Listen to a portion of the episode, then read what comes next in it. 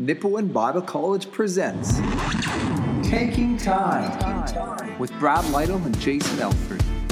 And now, it's time to be informed and to be encouraged in the Lord and to hear what He's doing here at NBC. Here's your Taking Time hosts, Brad and Jason. Today, we're going to continue on in this series of problems, potential problems that people see with Bible college. There's a reason why I think attendance is going down in Bible colleges, but part of what Brad and I are doing here is trying to give some perspective on some of these problems that people see. And today we're going into the problem that people see of, well, Bible college is just about book learning, and we'll make it specific to NBC. Why would I go to NBC? It's just about book learning, head knowledge. It's not real discipleship, or I'm not a book person. Mm-hmm.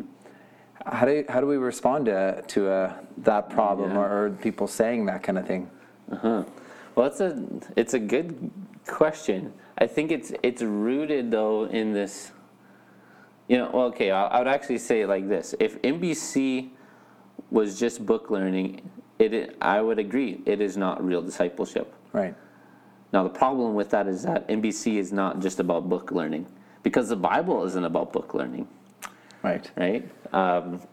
And like acquiring knowledge. Yeah, right? And again, that kind of goes back to some of our previous conversations, right? Bible colleges is not just like, going to get a 9-to-5 job, because it's the information that we are learning here in the context of good, strong, mentoring, positive, intentional relationships that can lead towards, it's meant to lead more towards transformation, not just more information. Yeah. Mm-hmm. And I think, though, with this, when we say, it's not real discipleship, we do got to be kind of clear on what discipleship is. Often we can, we can say, well, yeah, when I'm spending lots of time with people, and, and they're just kind of talking to me, and, we're just hanging out or whatever it is, that we kind of say, oh, yeah, that is being a disciple. Right. Right? And then you do have the other side. Oh, yeah, we're in the classroom, and this person's teaching me about the Bible. Right? And then, oh yeah, that's discipleship. And I would argue, and one of the things that we are really striving to do is actually kind of is that we've come to realize is that discipleship is teaching and relationship together, focused on Jesus Christ. And that's a tension that we always need to keep in balance, because it can get so easy, and we see it in all kinds of different ministries and churches, right? Right. Like the what you're learning, what you're taking in, has to sink down and change what's coming out, right? And not just in what's coming out is a reflection of what's going in, right? So you can't have the outward, you can't be a real disciple of Jesus Christ without knowing who Jesus Christ is, knowing the Word. Yeah, it's like, I think I've been thinking this week about I've been encouraging people to, how you spending your time. Are you going to church? Are you spending time in the Word?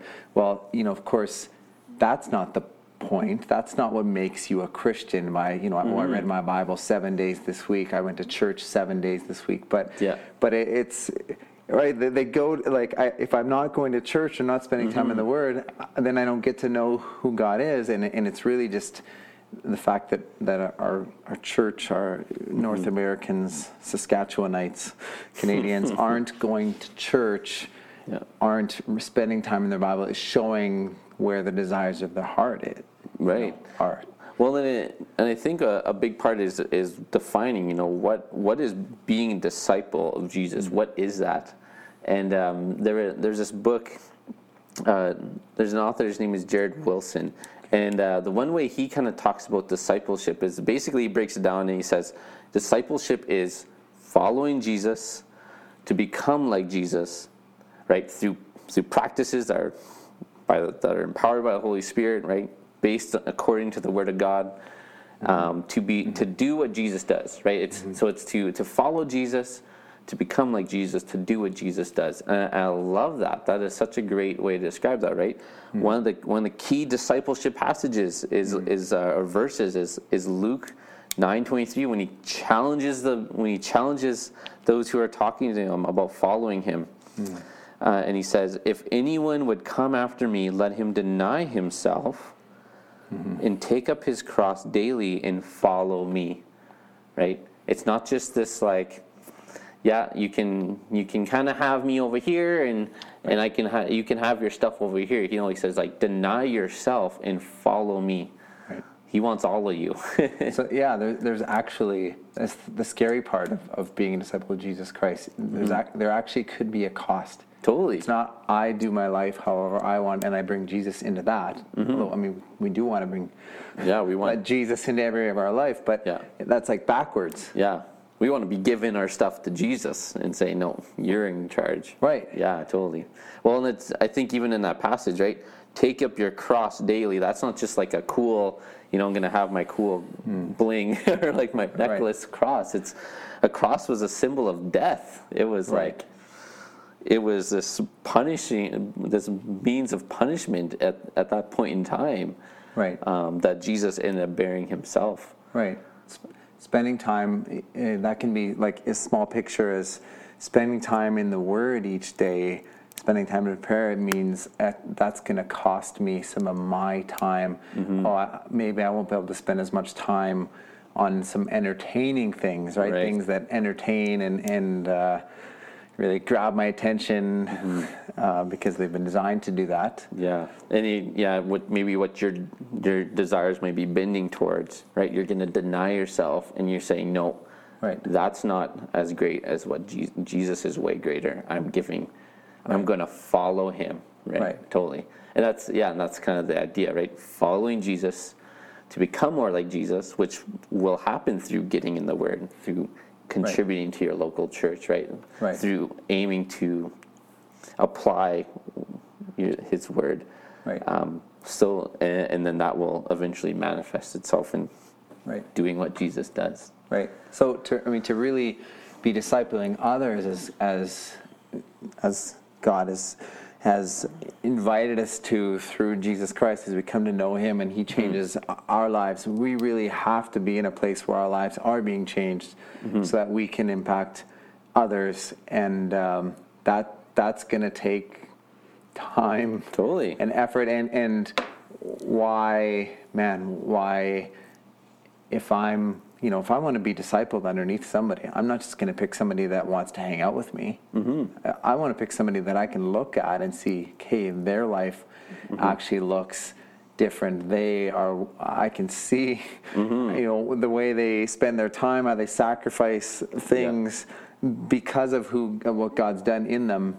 That's what I want. And this is why we want to see people come to Nipawin, because you're going to dive into the Word here, but the cool element is, you know, you're going to get 10 or 15 staff and faculty that you can look to that certainly don't have it all figured out. I mean, we're on our journeys with God. Right, we're all on a discipleship journey in some way. Yeah. Right. Yeah. But I mean, I can look back at my life, back to when I was 18, and thank the Lord and his grace and mercy, I'm not who I was when I was 18.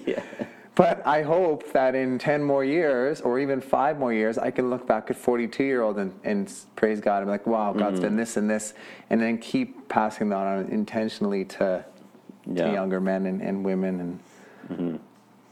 And so I think when, you know, if we bring it back to the idea of it being head knowledge, I think, you know, what we've all talked about just says like, we're not about just head knowledge, we're about following Jesus, and number one, that is going to be in the context of a relationship with Jesus, and then because we're in the context of relationship with Jesus, that means we're going to be in relationship with his people, right?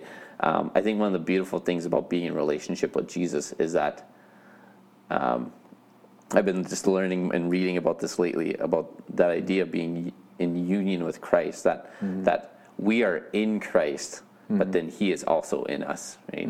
And And that's huge. But that doesn't mean that, oh, now we're just in relationship and, you know, we're just kind of walking along and he's not teaching us anything, right?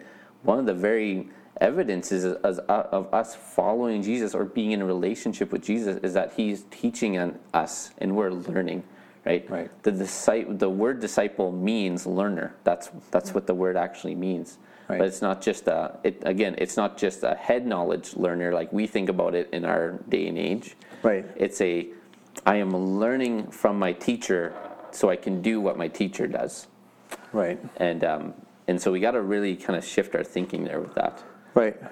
And so that's part of what we're trying to do here is that we're aiming to grow in our relationship with Jesus, but we're also aiming to learn from Jesus as we dig in his word, right? As we practice the disciplines of getting in the word on your own, but then studying his word, right? Being taught his word, singing, right. Being in community with people, contributing right. to the local church, right. and hopefully aiming, and I'm going to always be challenging people to go make disciples as they leave. Right.